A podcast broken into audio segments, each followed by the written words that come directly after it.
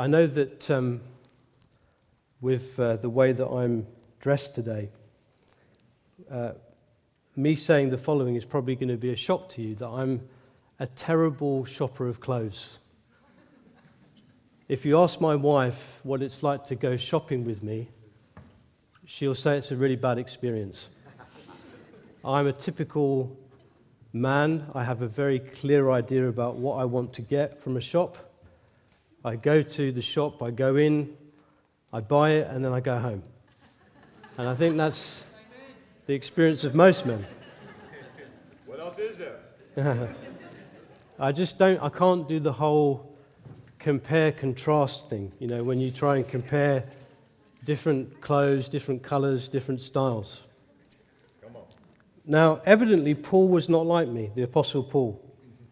He was very, very good at comparing and contrasting uh, subjects, spiritual things. And I say that because what we have before us today in this text is a contrast. Paul is going to be comparing and contrasting two subjects or two beings. In the first half of this text, in verses 1 to 3, he's going to be talking about human beings, mankind. He's going to be talking about what they're like, what they do, and what the consequences are of their actions. And then in the second half of this text, in verses 4 to 7, he's going to talk about God, what God is like, what God has done and what he's doing, and what the consequences are of that. Now, obviously, the background of this contrast is Ephesians 1. And uh, John and Joe have been going through that over the last few weeks. And we've seen in this first chapter of Ephesians this great eternal plan of God to save human beings. We've seen that in the doctrine of election, the doctrine of redemption in Christ's blood, the doctrine of us having an inheritance in Jesus, and the reality of Jesus' position now in the universe, his authority over all things. And so, with that background, Paul's purpose in giving this contrast today is to show us why we need this eternal plan of salvation. And also, he wants to show us that the means by which that can only take place is through God's grace, his mercy, and his love. That's his purpose in giving it to us today. Now, I want you to keep in mind that when we go through this text, what you're going to hear is very, very countercultural. What you're taught in mainstream British society today is the fact that human beings are generally good, that there's goodness within their hearts, within their souls, and that the idea of God is bad. Now, that's not a new uh, philosophy, it's been around since the beginning of the world. But it became more popular again in our history about 400 years ago in the Enlightenment. And then it took a hold in the 20th century. And now we're beginning to see the fruit in our culture and in our society of that philosophy that man is essentially good and God is essentially bad. And the thing is, is that as that philosophy philosophy's developed in our culture, Christians have had less of a say in the public square. And we've become much more marginalized in culture. And we can't interact with people now and, and, and give them the truth because people just reject us straight away. And I just feel that the Lord wants to remind us this morning of what Jesus did when he suffered rejection in his life. Remember when he was uh, in Mark chapter 6, rejected in Nazareth? What did he do? He immediately sent out his disciples to go and preach the gospel to people. So, in the midst of rejection, Jesus doesn't just kind of edge back and become marginalized and not say anything. He goes to that culture and he interacts with that culture and tells them the truth. And I just feel the Spirit wants to remind us this morning of that and tell us that we need to do the same thing now in our generation. We need to not accept being marginalized and turn back in towards our culture and tell them the truth. Tell them what you're going to hear this morning through this text. Just keep that in mind as we go through it. So, he starts off in verse 1 and he says, And you he made alive who were. So, in, in this first bit, he's addressing the Ephesian Christians that he's writing to, because he says, And you he made alive. And then he says, Who were. And so, what he's wanting to do is he's wanting to address what these Christians were like before they were saved, before they became believers. And in a general sense, in him doing that, he's wanting to make statements about what humanity is like when they don't know God, when they are not saved. And he says there, You were dead in trespasses and sins. Now, the word for dead there is the Greek word that describes a corpse, a physical body that is dead.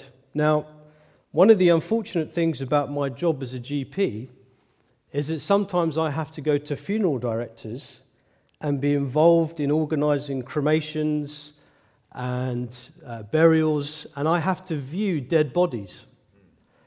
And I can tell you that when you view a dead body, if you try and speak to it, if you try to get its attention, it will not respond to you relationally because that person that was there has gone. The body is dead, it's a physical corpse. Now, think about what you were like before you were a Christian. Were you a physical corpse? No, you weren't. You were going around, you were interacting with people, you were relating to people, living your life. And so, what Paul's speaking of here is not the idea of physical death specifically. He's speaking about the death or the deadness of our non physical part, what the Bible would describe as the heart, or the spirit, or the soul. And so we have to ask ourselves the question where did this deadness of soul or spirit come from? What does it look like? Well, for that, you have to go back to the beginning. In Genesis 2, verses 15 and 17, it should come up on the, on the screen. It says there, Then the Lord God took the man and put him in the Garden of Eden to tend and keep it. And the Lord God commanded the man, saying, Of every tree of the garden you may freely eat, but of the tree of the knowledge of good and evil you shall not eat, for in the day that you eat of it, you shall surely die. And so, God in the beginning put Adam in the Garden of Eden. His job was to be a, gardener, essentially, of that place. He gave him freedom to eat of all the trees except one. And he said, If you eat of the tree of the knowledge of good and evil, you shall surely die. And the Hebrew word for die there is better translating, dying, you shall die. It describes the process of dying. Now, we know from history and from obviously the biblical account that Adam didn't listen to God. Adam did eat of the tree of the knowledge of good and evil. And he sinned, he fell, he rebelled. And what happened? Did he physically die at that point? No, he didn't. But what we do see happening in the account in Genesis is that his relationship with God changed straight away. He was no longer able to walk freely with God, he had to hide himself from God. And then he was kicked out of the Garden of Eden by the Lord. And from that moment on, you don't really see any evidence of Adam interacting with God in an intimate way. And so God's relationship with man, or man's relationship with God, changed at that point. It came to an end. Man was no longer able to relate to God as he did in the Garden of Eden. Now, different theologians debate amongst themselves about what the extent and what the nature of this deadness is, but I think very clearly the Bible teaches that man's relationship with God ended in the Garden of Eden, and he was no longer able to relate to God in his sinfulness. And the unfortunate thing is, is that every single human being ever since Adam, other than Jesus Christ, has had this deadness in their soul, in their hearts. We see this very clearly taught in Romans 5, verse 12, where it says, Therefore, just as through one man sin entered the world, and death through sin, and thus death spread to all men because all sinned. There's this idea here that when he says death in this verse, it's not just physical death, it is that deadness of heart. Every single man has had that ever since Adam in the Garden of Eden.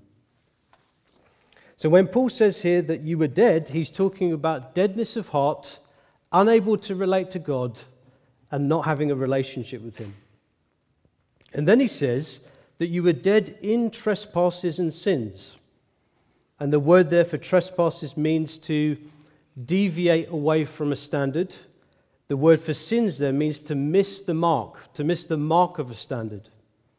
And so, what Paul's saying here is that not only have we inherited this deadness from Adam, but we've inherited a sinful nature.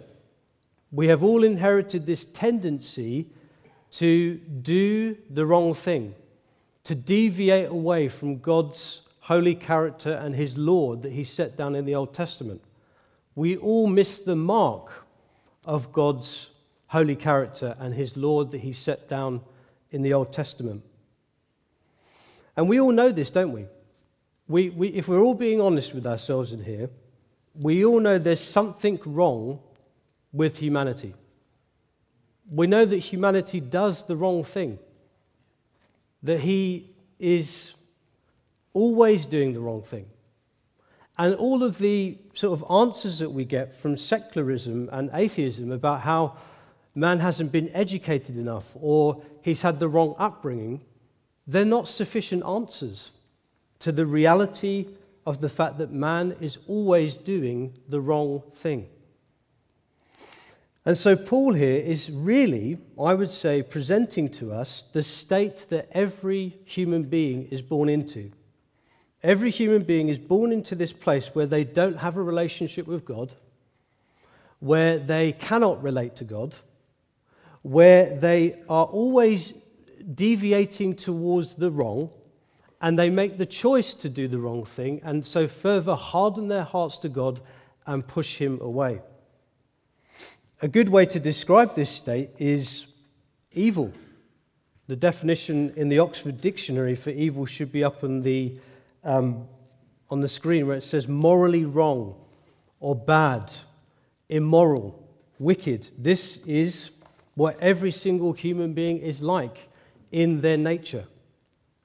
So there's this internal rebellion in man, there's this internal corruption, there's this internal evil. And God holds every single one of us accountable and responsible for that state. Now, those of you who are actually listening to me at this point and taking note might be asking yourself the question well, that seems a bit unfair, Adam. I mean, we're born into this state. How can God hold us responsible or accountable for the internal evil that's in our hearts? Well, there's two reasons why he does. The first is that when Adam was in the Garden of Eden, the Bible teaches, I think, theologically, that he was the federal representative of mankind. What that means is, is it means that every action that Adam took in his relationship with God and the consequences of that would be accounted to his descendants. So God would view what Adam did as belonging to us. This is taught very clearly, I think, in Romans chapter 5, verse 19, where it says, For as, one, for as by one man's disobedience many were made sinners. So also by one man's obedience, many will be made righteous, which we'll come on to later on. But where it says that many were made, that's written in the Greek in a way that says it was Adam's action, his single action, that made us sinners, in a way that God views us as being sinners.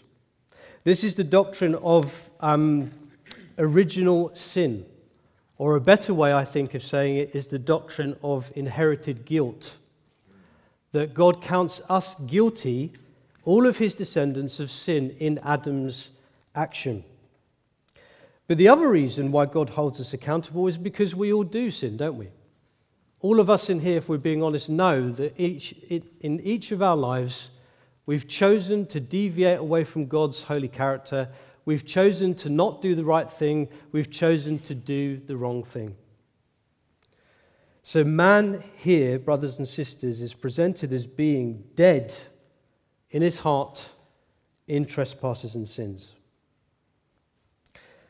Now, if you think that's depressing, it's going to get a bit more. So just bear with me as we go along in this, in this section.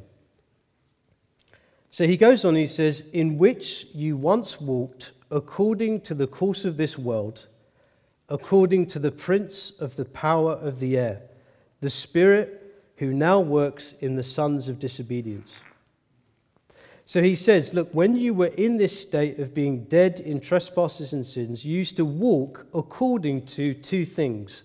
And the word according there means that you were in agreement with these things. So you were in agreement with the course of this world. And when he says that, he's saying that you were in agreement with the history or the general historical testimony or evidence of the world.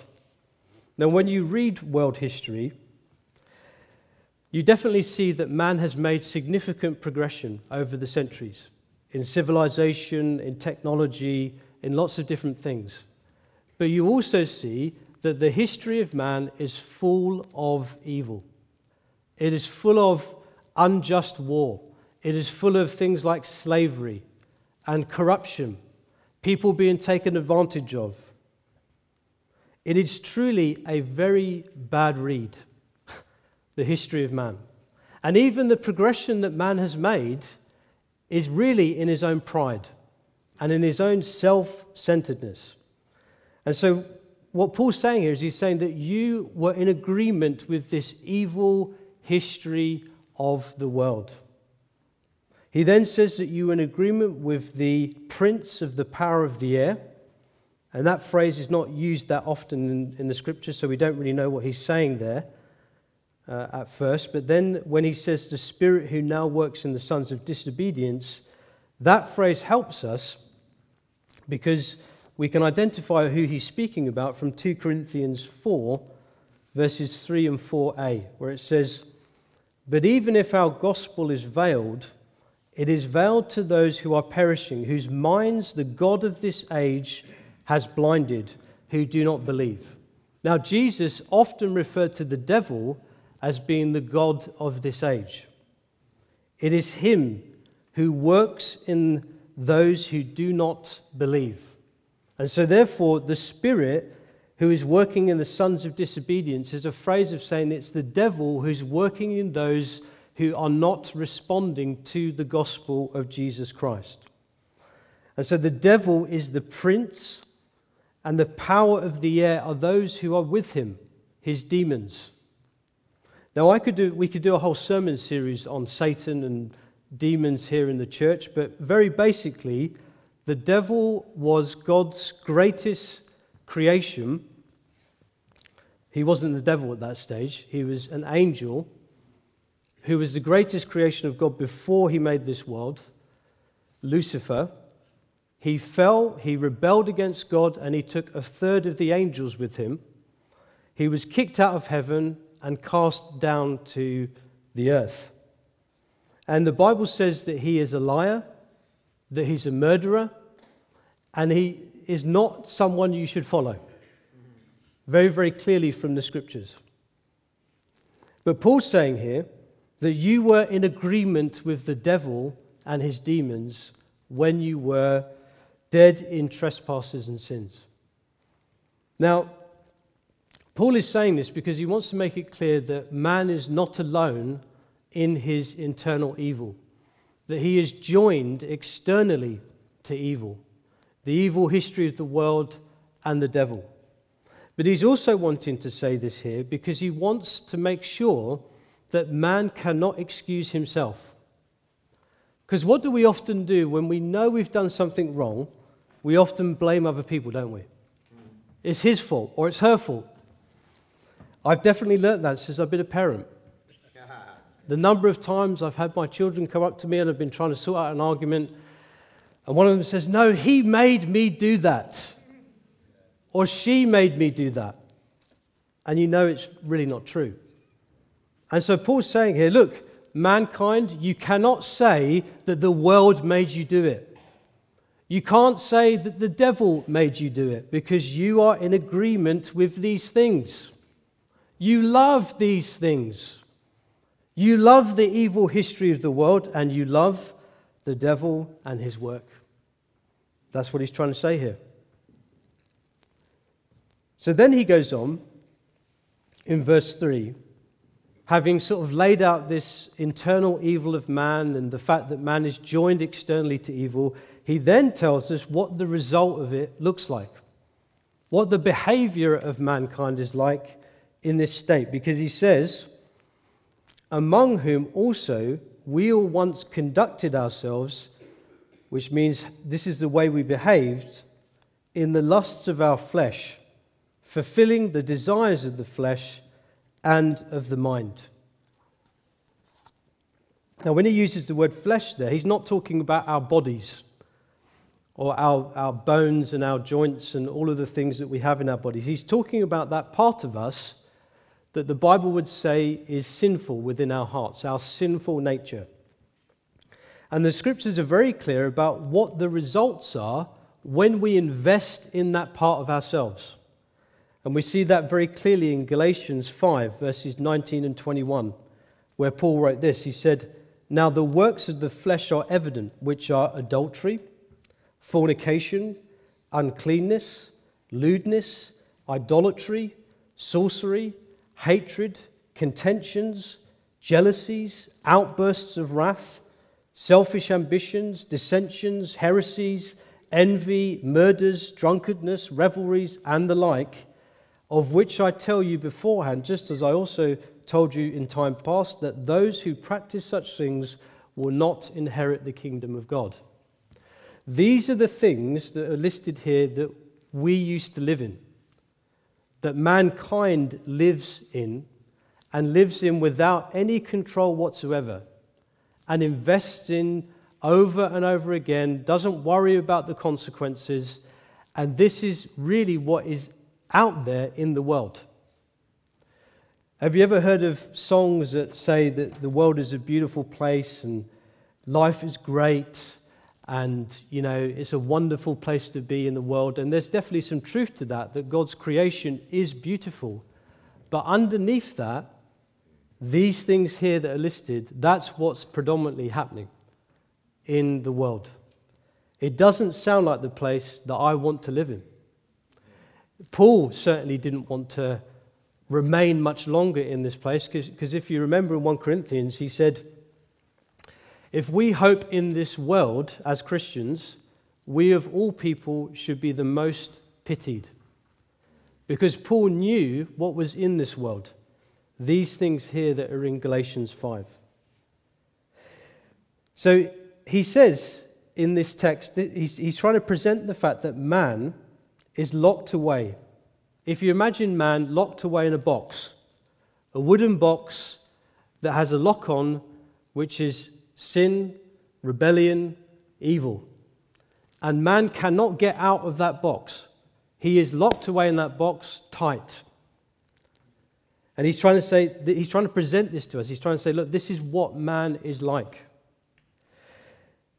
And then he goes on after this to tell us what the consequences will be if man remains in that place, if he remains in that box, because he says, and were by nature children of wrath, just as the others. We were, he's saying here, as uh, people who have now been saved, when we weren't saved, we were children of wrath, just like every other person in the world at the moment who doesn't know God. Now, this is not just Paul's teaching. John the Baptist taught this as well. In uh, John 3:36, he said, "He who believes in the Son has everlasting life, and he who does not believe the Son shall not see life, but the wrath of God abides on him." And so when he uses this phrase here, children of wrath, it's this idea that God is up here and rebellious man is underneath here, and there is wrath that abides over that rebellious mankind. Now, when we say wrath, what do we mean? Well, I would define wrath this way, or the wrath of God. The wrath of God is God's perfect anger, hatred, and activity to get rid of sin in its entirety. It's God's perfect anger and hatred and his perfect activity to get rid of sin in its entirety. And the Bible is very clear that God is a God of wrath. He, he's even demonstrating his wrath now in society. In Romans 1, it says that one of the ways that God demonstrates his wrath is he gives societies over to uncontrolled sexual immorality. He gives societies over to homosexuality or accepting it and acknowledging it as being as an equal truth. He gives societies over to a debased mind. Does that sound like anywhere to you? Mm. Sounds a bit like the UK. And this is happening not just here, it's happening all over the world, even in America at the moment.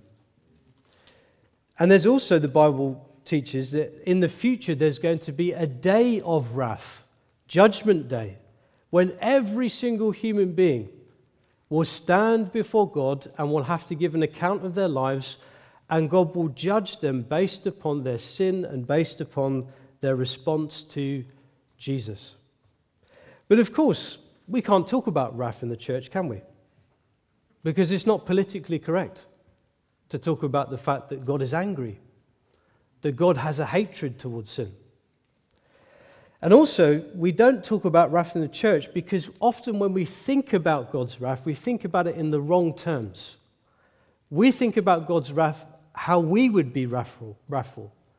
We think of it as uncontrolled, unjust, um, unfair. But God's wrath is not like that.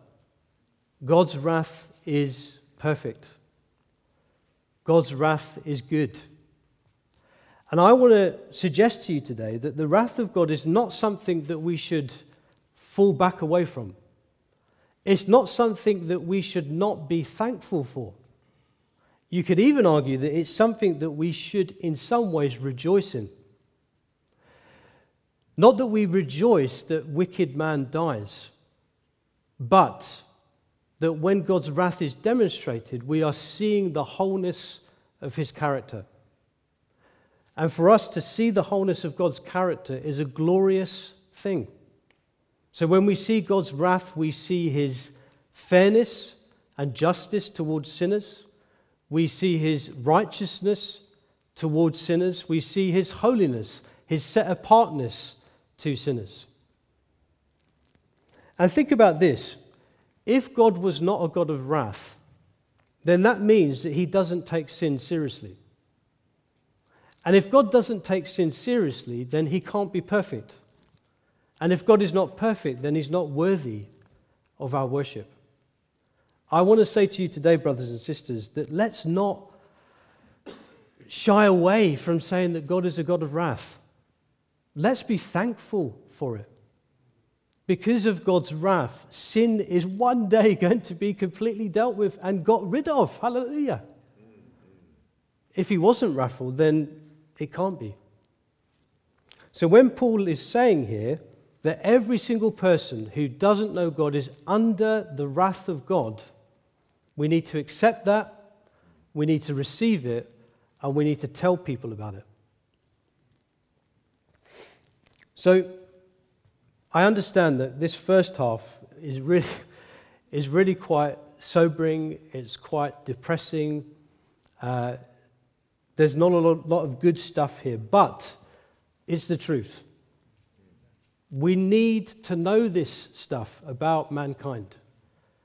Because unless mankind first knows this about himself, he cannot accept what we're going to hear now in the second half of this text.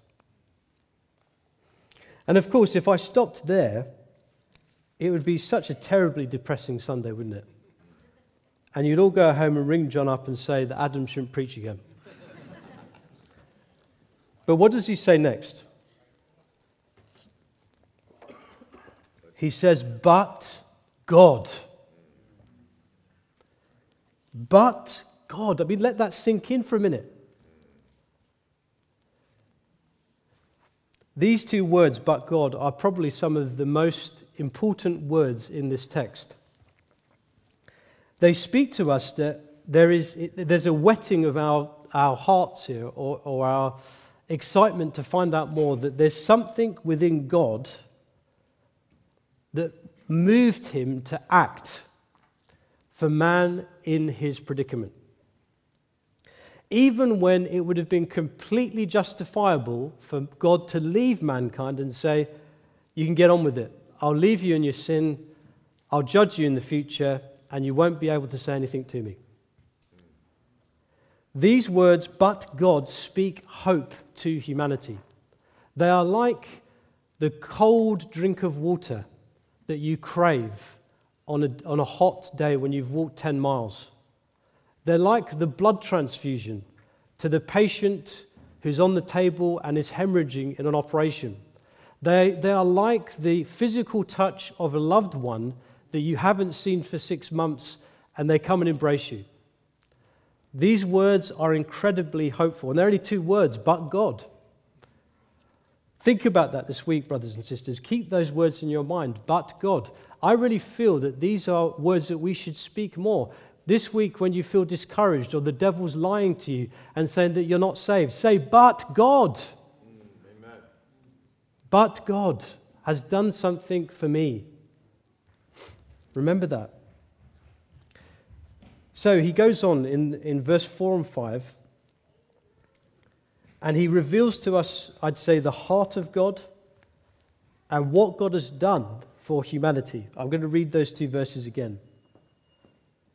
It says, But God, who is rich in mercy, because of his great love with which he loved us, even when we were dead in trespasses, made us alive together with Christ. By grace you have been saved. So there are three words in these two verses that we need to just focus on for a minute or two. They are mercy, they are love, and they are grace. And each one of those words are linked to God in some way.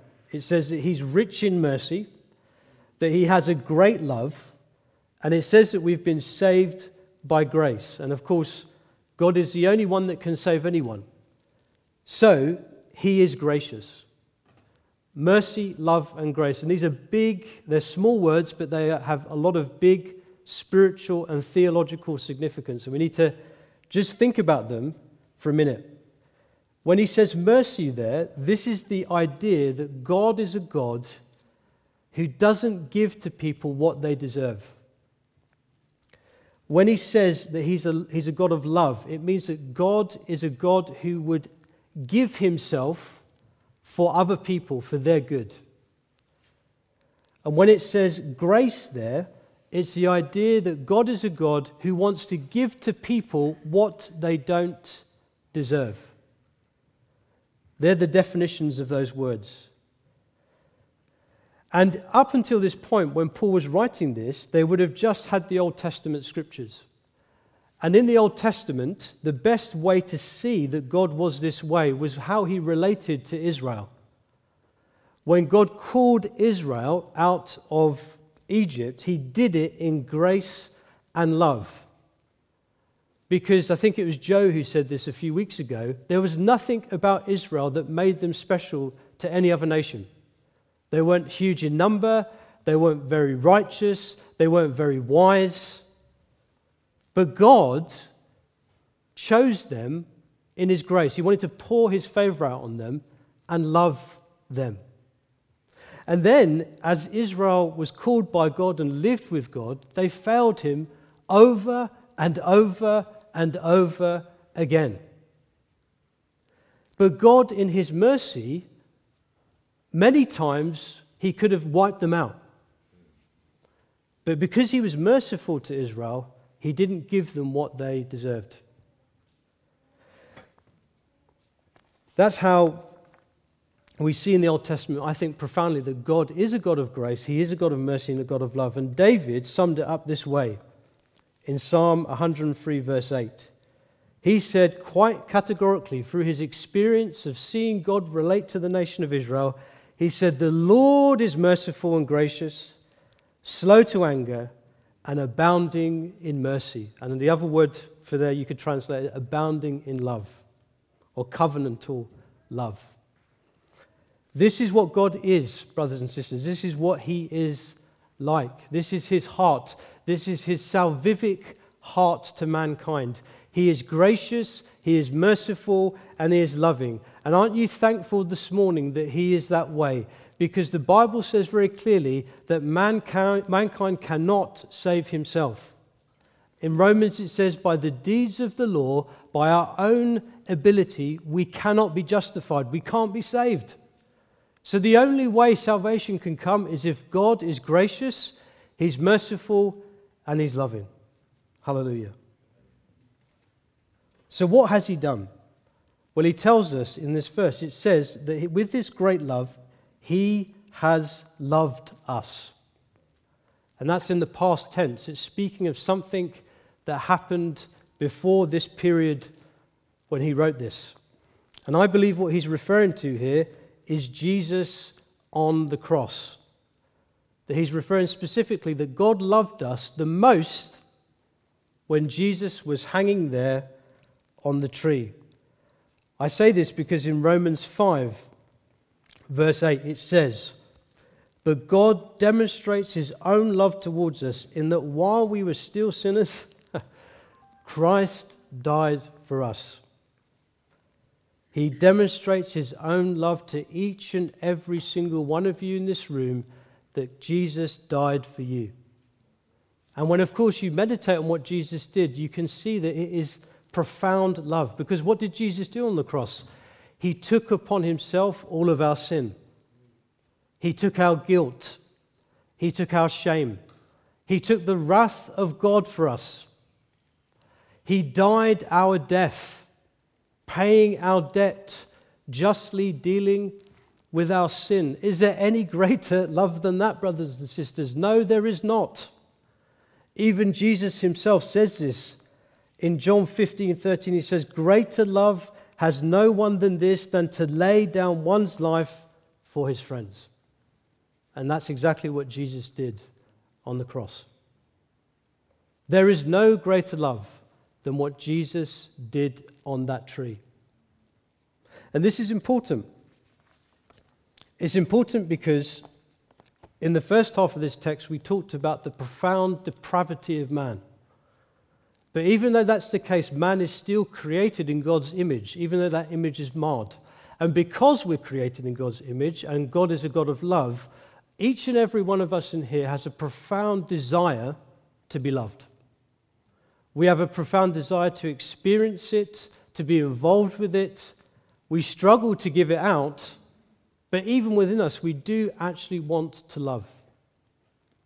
But the problem is, for each and every one of us in here, we often want to receive love from somebody else other than God.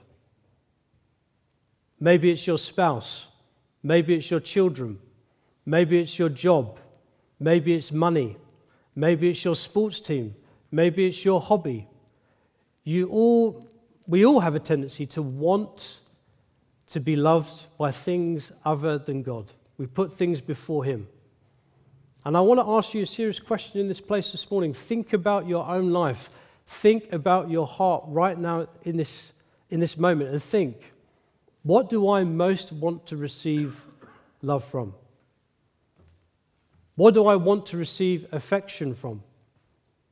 Sacrifice from? Touch from? Perseverance from?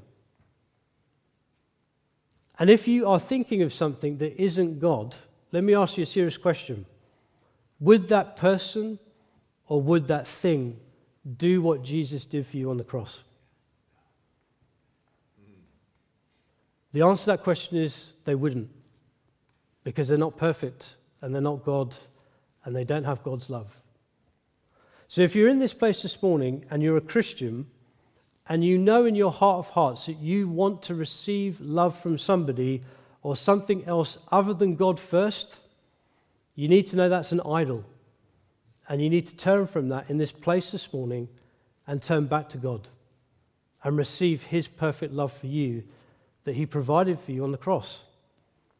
And if you're in this place and you have never put your faith in Jesus, you've never seen love in your life, maybe you've been through a terrible time in your life, maybe you were abused as a child, or you've had horrible things happen to you.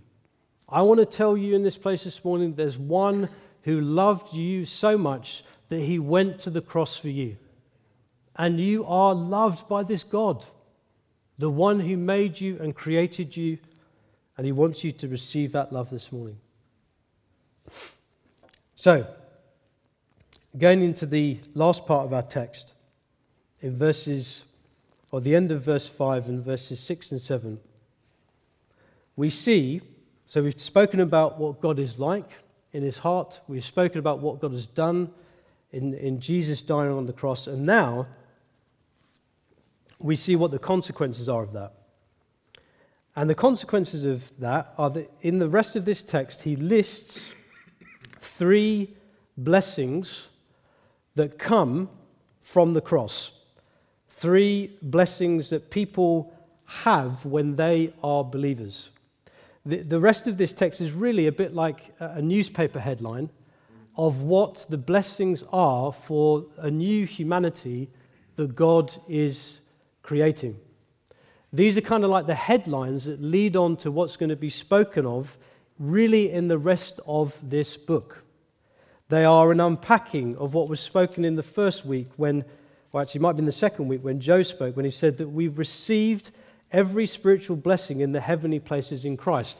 Well, what you're going to be introduced to today is that some of those blessings that we live in now as Christians. And there are three of them. The first one is in verse 5, where he says that the cross, and having responded to the, to the cross, makes or allows us to be made alive together with Christ. By grace you've been saved. And what he's speaking of there is that the first blessing that we have as believers is that we have the reality of being born again or made anew or being given a new life, being regenerated in very basic terms, what this means is what God does when He makes you alive with Christ is He takes away that spiritual deadness that you had in your soul to God, and He brings life to that part of you. And He enables you to be able to have newness of life and to be able to have a relationship with God when you weren't able to in the past. Now, Jesus was very clear in John 3 that this idea of being born again was not just a gift, but it was a necessity for people who were going to know God and people who were going to have a relationship with Him. Because remember, Jesus said, unless one is born again, they can't see the kingdom of God and they can't enter into the kingdom of God. So, this idea of being made alive with Christ has to take place for someone to be with God. And you see that in this text because he says, By grace you have been saved. So, in a real sense, when we're born again, that is the ample evidence that we are saved, that we have been made right with God. Uh, Jesus said in John 3 that this idea of being born again was a ministry of the Holy Spirit because he says that when you are born again, you're born of the Spirit. And so, what's been happening in the last 2,000 years is that when Jesus died and he rose again, and he ascended into heaven and he sent his spirit, the spirit has been making people alive with Christ. And what that means very simply is the spirit goes into someone's heart, into their soul, into their spirit. He makes them anew and he dwells there forever. He seals them with the Holy Spirit and He enables that person to begin to have a relationship with God through prayer, through the Word, through going to church, having fellowship with other Christians, and He begins a work of changing that person to become more like Jesus in their life here in this world. But it's very important also to see that this act of being made alive with God is only something that can come about by the will of God Himself. Now, we see that very clearly in John chapter 1, verses 12 and 13, where He says, But as many as received Him, to them He gave the right to become children of God, to those who believe in His name, who were born not of blood, nor of the will of the flesh, nor of the will of man, but of God. And what this is teaching is very clear that the, the actual reality of being made alive with Christ has to come from the will of God. It's His decision to do that for somebody. And that's important because this text is teaching that you can only be made alive with Christ through God's mercy and through His grace. And so, what we deserve as sinners is to stay in that place of deadness, to stay in that place of not having a relationship with God. But because God is merciful because he doesn't give us what we deserve, but he gives us what we don't deserve. I think I'm getting that right. He gives us, he has favor on us, he makes us alive with Christ. And that's important. Listen, because if you were made alive with Christ by your will alone, then it would not be of grace and mercy. It would be of your own merit. So, what we see in this first blessing is that God is making this new humanity that is no longer spiritually dead but spiritually, spiritually alive. And it's a humanity that is always being led to humility, always being led to humbleness, because the person that is made alive will always realize that they're in that place because of God's grace and because of his mercy. So he then, he then goes on in verse 6 to speak about the second blessing.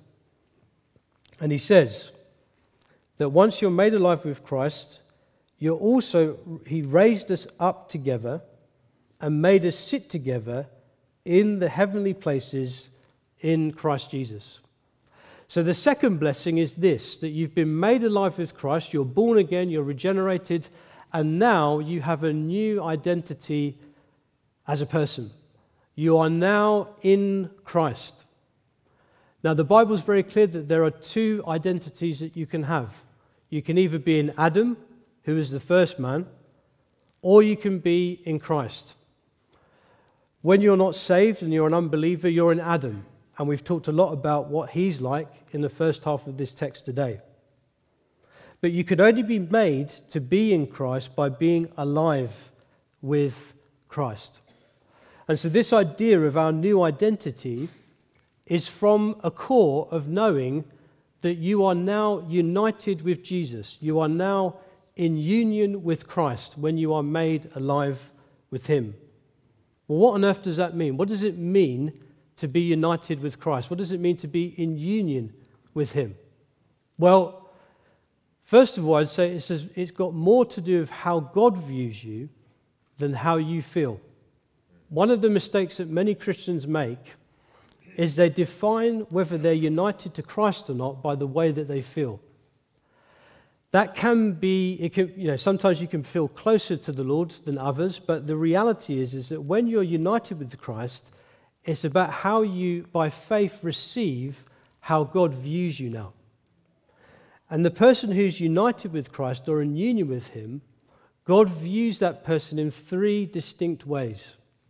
He views them electively, he views them representatively, and he also views them actively in being able to, to live a new life. So, in terms of electively, when you're in union with Christ, the person who's now saved and believes, God views you as having been united with Christ from the foundation of the world. Joe spoke about that a few weeks ago. Representatively, when you are in union with Christ, for the person who's saved and, and um, has faith, God views that when Jesus was alive and he was living a perfect life, that that righteousness now belongs to you. And that also when Jesus was on the cross, Jesus took your sin and was judged for it. And then also, lastly, actively to be able to live a new life, when you are saved, when you're born again and you believe, God views that you are actually with Christ at the cross. Your old man died there, and you were raised with him to new life when he was risen again, so that you can live a new life. That's what it means, in a nutshell, to be in union with Christ. But notice here that what he's got in view, I would say, is the part of our union that's active, the part that means we have a new life because he says there that we've been raised up together, we've been made to sit together in the heavenly places in Jesus Christ. Now, to understand this very important idea and doctrine, we have to go to Romans 6. And I just want to read a couple of verses there from Romans 6, verses 5 to 6. It says, For if we've been united together in the likeness of his death, certainly also we shall be in the likeness of his resurrection knowing this, that our old man was crucified with him, that the body of sin might be done away with, that we should no longer be slaves of sin. Now, these verses in Romans 6, you have to understand the context to get what he's saying there and in this place here in Ephesians 2. So, in Romans 5, Paul's been talking about the wonderful doctrine of being justified in Jesus and that God's grace abounds over every one of our sins. And so, some people in the church, and some people today do this in the church, they say, well, if God's that gracious, then we could just live our own life. We could do what we want. We can sin and we can get away with it because where sin abounds, grace abounds. And Paul says, well, no, that can't be the case. It certainly cannot be the case because of what he writes here. And Paul in Romans 6 is saying that for the person who's truly believed in Jesus, who's truly been converted, when Jesus died, God views that that person's old sinful man died with Christ. And that when Jesus rose from the dead, that person was raised to new life. So the person who's truly saved, truly born again, no longer lives a life where sin is the dominant authority, but the Holy Spirit, Jesus, is the dominant authority in that person's life. And so Paul says it's absolutely preposterous to think that if you're born again and saved, that you can somehow live the old life. It's completely illogical, he's saying here. And so when he says here that we've been raised up together and made to sit together in the heavenly places in Christ Jesus, he's wanting to get back to what John was saying last week, where he says that that same power that raised Jesus from the dead and enabled him to ascend into heaven and sit at the right hand of the Father is in you right now. And because that same power is in you, you're able to live a life of righteousness, fruitfulness, and joy in the Lord. But he also says, notice that it's together. That we, we've been raised up together, we've been made to sit together in the heavenly places. So, this new identity that you have in Christ is not something that you do on your own, it's something that you do with other believers. And I would even say here that he's suggesting that to live in the fullness of your new identity in Christ, you have to be fully involved in fellowship with other Christians. That's how you see the power of this new identity being lived out in the church. So I want to just ask you this morning are you in a place today where you're struggling with the sin or you're struggling to overcome the power of a sin in your life? Are you struggling to live in this newness of life? Could it be that you're not living in the fullness of this because you're not fully involved, fully immersed in fellowship with other believers, and you're kind of living a separate life on your own and because of that, you're not able to live in the fullness of this new identity. Just think about that and meditate on that. But again, in this second blessing, we see that God is making this humanity that is alive to have a relationship with Him, is always being led to humbleness, and is able to live a life of righteousness and fruitfulness and in unity with other people together, not on your own.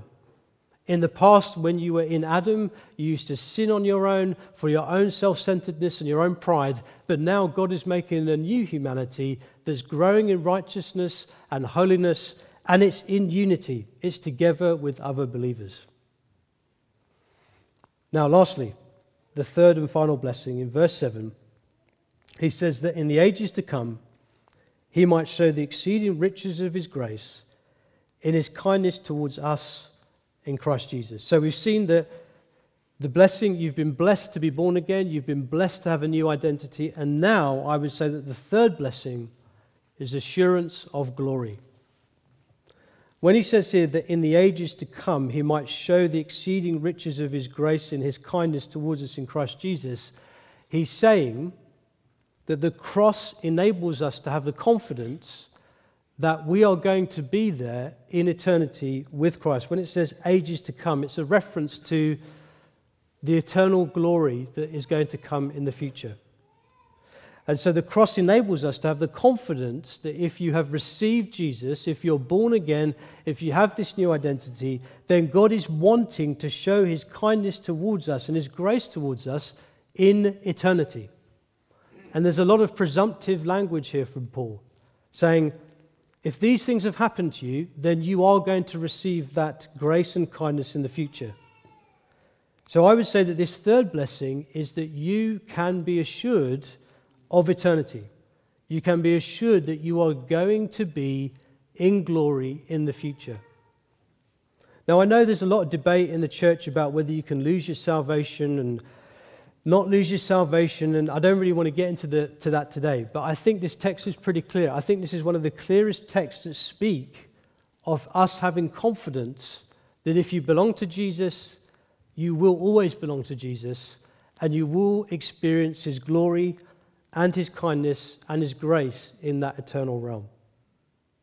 And so, again, the third thing that you see God doing in making this new humanity is that previously man was under the wrath of God and he was going to be judged. But now the new humanity can be confident of God's blessed glory for the whole of eternity. So, I want to just address those of us in here as I finish today who are Christians. Those of you who are believers in Jesus Christ, those of you who are born again. And I want to remind you very tentatively and graciously and gently that these blessings that I've talked about today, or God's spoken about, belong to you. Now, that's a bit of a simple exhortation for you to go home with. But I say that because I believe that there are some of us in here who are dull to these blessings. There are some of us who have heard this stuff over and over again over many years, and we've just kind of got blase about it, and we're used to it, and we don't really rejoice in these things. We are dull to it. And I believe that Jesus wants to say to us as a church this morning that we need to wake up. We need to wake up away from that dullness of heart that we might have with us. Because you are going to hear over the next number of weeks and months the fullness of what God has done for you in Christ and what He's enabled you to live out as a believer. And if you're dull, you're not going to hear it. And I just feel the Spirit wants to say that. He, he wants to say to us, we need to wake up. We need to go away this week and think about these blessings and really ask our hearts are, do I actually rejoice in these things or am I just kind of like going through life as a believer and just, yeah, well, yeah, I'm born again and yeah, I've got the power of the Spirit in me and yeah, you know, I'm going to be in glory, but I've got to go to work. I just feel that we need to think about that, pray about it, because God has a real richness of truth a richness of life, a richness of the Spirit that He wants to speak to us over these next few months as we go through this book. But also, for those of you who don't know Jesus in this place, I just want to say to you that The idea of a humanity that is good, the idea of a humanity that is humble, is doing the right thing, is united, the idea of a humanity that has hope that has been presented here is what every single person in this world wants. But the problem is, is that everyone wants to produce that humanity without Jesus. And there is no way that you're ever going to produce this kind of life, this kind of humanity, without the risen Lord Jesus Christ. And I just want to exhort you in this place, or if you're listening online and you have not responded to Jesus yet, then let me ask you a question. Do you want this kind of life? Do you want this kind of humanity? Do you want to live in a place of glory and perfection forever? Well, the only way is to turn away from who you really are, which is what I presented in the first half of this text. Turn away from that, acknowledge that before God in humility, turn away from it and turn to Jesus. Turn to Him in repentance, in faith, and have these blessings. Be made alive, have a new identity, and have the blessed assurance of hope of eternal glory.